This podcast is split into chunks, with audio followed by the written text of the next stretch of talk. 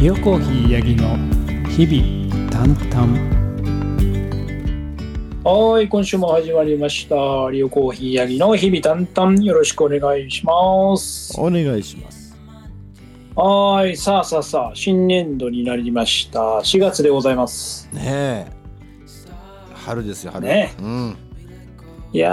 ー本当に気持ちいい。こういうの季節はもう大好きでございます。はい大好きです。春ははい。もう一年で一番好きです。ねえ。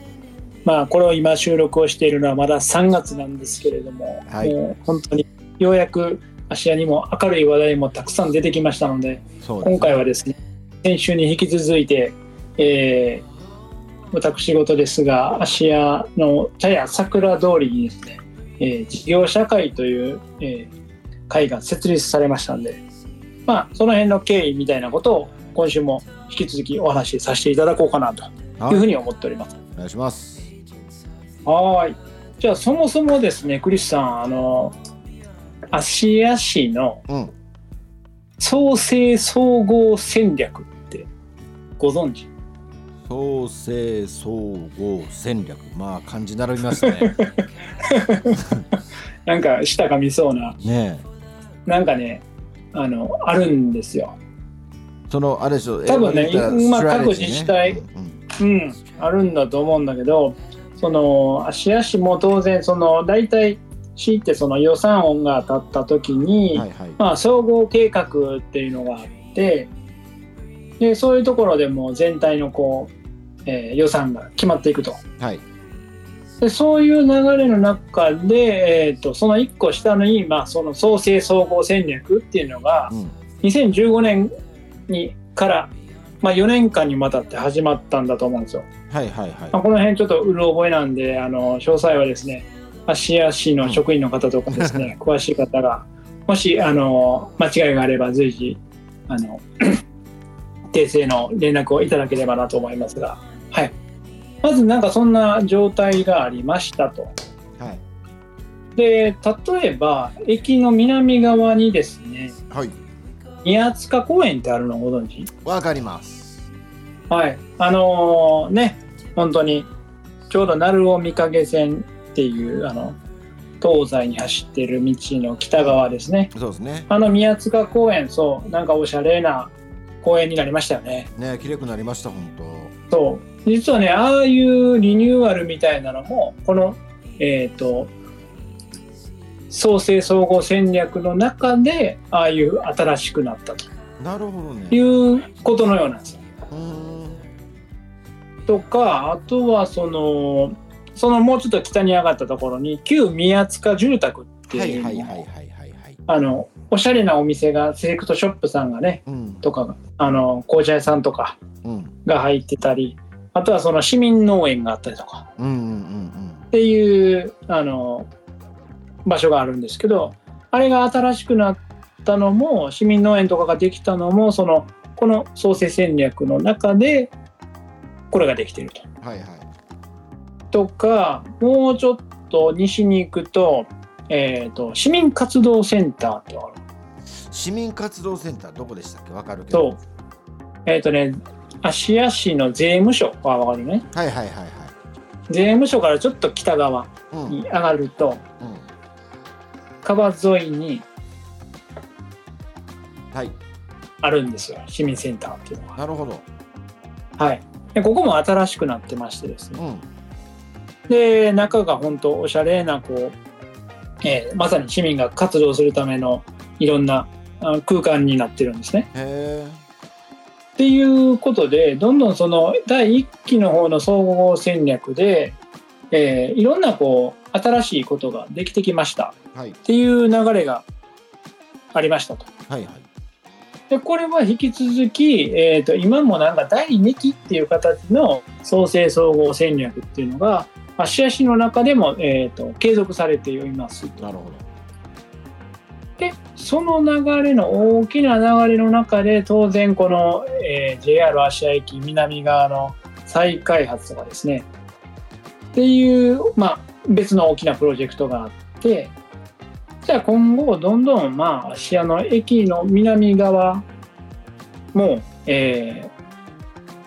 交流人口がですねどんどん増えてきて、えーと、芦屋市外の人がどんどんこう芦屋に来ると。いうことが増えてくるんだろうと。でましはえー、またその増えてくるための仕掛けをどんどん芦屋市も、まあ、していきたいよねと、うんうんうん、いうことがまず大きな流れとしてありましたと。でそういう中でなんかね本当になんで俺なんやろと思いながら普通にですねとあるまあ芦屋市さんからの職員さんからあの一事業者としてちょっと相談があったんですよね。はい、でその辺とこういう中でこの、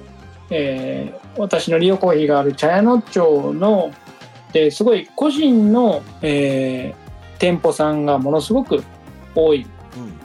町なんですけど、えーと、そういうところがこうよりこう一体となったなんかこう地域活動とかイベントとかみたいなことが、えー、まあできたらいいですねみたいな話を普通に世間話でしてたんですよね。はいはい、でまたまたですね、えー、茶屋野町っていう町なんですけど茶屋野町の自治会さんとかとかですね結構まああの 普段から日常的にこうコミュニケーションが取れててで自治会さんとかもですね当然こう、えー、秋になったら秋祭りをやったりとか、うん、えー、春になったら当然桜の祭りとか、えー、子ども会と一緒になんかイベントをやるとか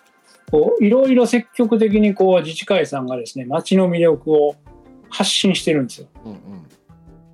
ていう中でじゃあ事業者さんどうなのよと。なんか商店街みたいなのないわけっていうお声が、まあ、以前からあったんですよね。なるほどね。うん。まあ結論言っちゃうとそういうなんか市の大きな流れの中と、まあ、自治体さんからの要望とか、えー、みたいなところもあってまあじゃあなんか作るかと。素晴らしい。いうのが、まあ、経緯があって、昨年からいろいろこう、まあ、準備をして、今回に至ったという流れなんですよね。うん、ね、でもまあまあそのね芦屋の駅も変わるしそうやって商店街とか商店会ができてまた変わって新しい人が来てもっと盛り上がるっていうのはね、町にとって一番いいことですからね。そうだからそれこそまあクリスがやってるあのジャズフェスティバル、はいはい、あれとかもやっぱ音楽っていうのは本当こうなんか垣根を越えてね、うんうん、世代間とか性別とかいろんな垣根を越えて幅広く誰でもがなんか、ま、盛り上がれるっていう意味ではあの音楽ってすごい魅力的じゃないですか。はい。ででもそういうのもこう本当に民間だけで全部やっていくっていうのは一方でめちゃめちゃ大変だと思うし、うんうん、なんか一友人としてね見てても、うん、あの君が毎年苦労してるのはものすごく見てるので、例えばなんかじゃあそういうのとかも、えー、こういう一応まあ登録を兵庫県とか芦屋市とかにもするような組織になればなと思ってるんで、はいはい、じゃあそういうところに登録して例えばこう、えー、商店街だけにこうが対象になる補助金とか、はいはい、いろんなものがあったりするんでなるほどでそういうのを活用してですねなんか一緒にじゃあタイアップイベントやりましょうとか、うんうん、あと僕個人的にこれなことがやれたらなと思ってるのがえー、茶屋桜通りって本当ね桜のアーチがめちゃめちゃ綺麗で、うんうん、ちょうどこの放送されている今頃はまさに満開なんじゃないかなと思ってるんですけど、うん、そうですね。この時期はもうスマホでパシャパシャ写真を撮りまくってっていう状態なんですが、うん、えー、車が当然まあ通るわけですね。はいはい。で両サイドまあ結構やっぱりあの路上駐車も増え多いと普段から、うんうんうん、でそういう中でさらにあそこはねバスが通るんですよね。あ確かに。じゃあなんか通られへんしで写真撮ってたら危ないしとかえー、あるいはこう結構背の高い車も通るんで桜の枝に当たるんだよね。なるほどね。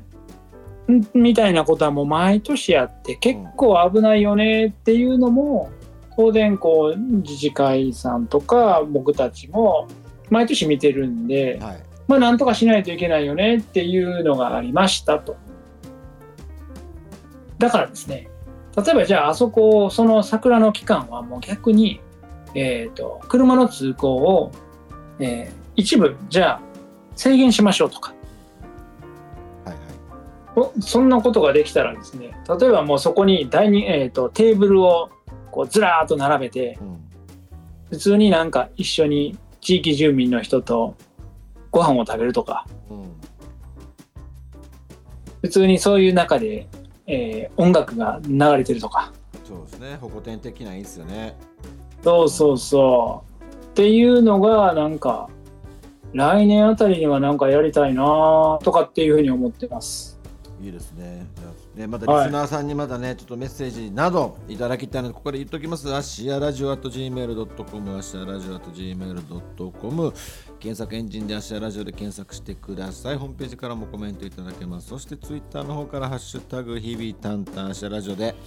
えーコメント等をツイートしていただくと、えー私たちも確認できますのでよろしくお願いいたします。はい、よろしくお願いします。まあ今回はなんかそれこそこんなことやったらいいんちゃんとかこんな事例あるよとかっていうのももしあったりしたらぜひぜひですね、えーメールの方お待ちしております。そうですね。いや、いい芦屋が、なんかやっとって言い方はちょっとあれかもしれないけど、ね、その、進化進化したっていうか、今今の時代に追いつきかけてきたっていう、まだ全く追いついてないんでね、追いつきつつあるという表現が僕はいいのかなと。なんかね、そうそう、どうしても隣の神戸とかがね、あのまあ、規模も全然大きいし例えばね神戸だと阪急の三宮駅の北側とかあれ結構なんか道路とかにこうお店が出てたりするじゃん。うんそうですね、行きましたああああいうのもそううそ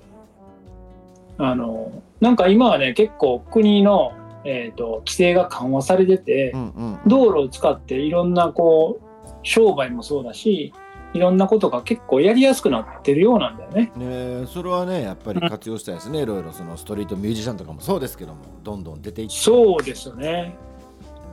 なので、近い将来、えー、アシアジャズフェスティバルはい。っていうのも、なんか、えー、芦屋市の道路を活用して、そこでがメイン会場になるみたいなこともありえるんじゃないですか？そうですね、芦屋川沿いだから当時の今はもう全然ですけど桜祭りコロナの前とかでああやってね、川沿いでも素敵なライブやったりとかあったじゃないですか。うんうんうん。まあまあ川の中はこれまたその芦屋市じゃなくて兵庫県のものとかいろいろねその細かいルールはありますけどああ、なるほど。うんホコ天みたいな感じで僕もやりたいなとまあ警備とかもねいろいろ大変ですけどまあ、うん、近い将来僕もそれができればと思ってるんでねはい。僕らもあのその時、具体的に本当ガチであのやれるような環境が整ってきたら、ご相談させていただきますんで。ねなんかもうそれこそ本当にもうえっと芦屋例えば JR 芦屋からうん。そうだな、うーんと JR 芦屋っていうのも、えっ、と、まあ、えー100円ローソンがある原屋さんの筋があ川西町かな？の交差点ぐらいから、え天屋さんのって言ったら宮塚町かな？ーうん、2号線の交差点な何何あれも宮塚町になるのかな？の角から芦屋川登り切ったちょうど、えーサウザンドビルの手前のところぐらいまでなんかもうガチでうん。もう道塞いでなんかそのもうねぶた祭りじゃないけどなんか年に1回ドーンとやるようなことをね、芦屋でできれば面白いですね。そうだよね。なんかどうしてももう本当とそういうのってさ、はい当然あのバスのじゃあ普段のルートを変更しないといけないとか、えー当然つ交通規制しないといけないとか、うん。えー警察の届け出して警察さんにもいろいろ対応しないといけないとか、うん。えー多分事前にこの芦屋市にもとかあるいは県の道路だったら県のあるいは国道だったら国のまあ多分いろいろ大変なんやと思うねんそんで。話が盛り上がりすぎて残り30秒切ってまいりました。倍速でいきましょう。おおそうかそうか、はいえーぶっつけ本番でやっておりますんで、はい。今週もあっという間に終えてしまいました。はい。さあそれではね4月から新年度皆さん日曜日素敵なコーヒーライフをお過ごしください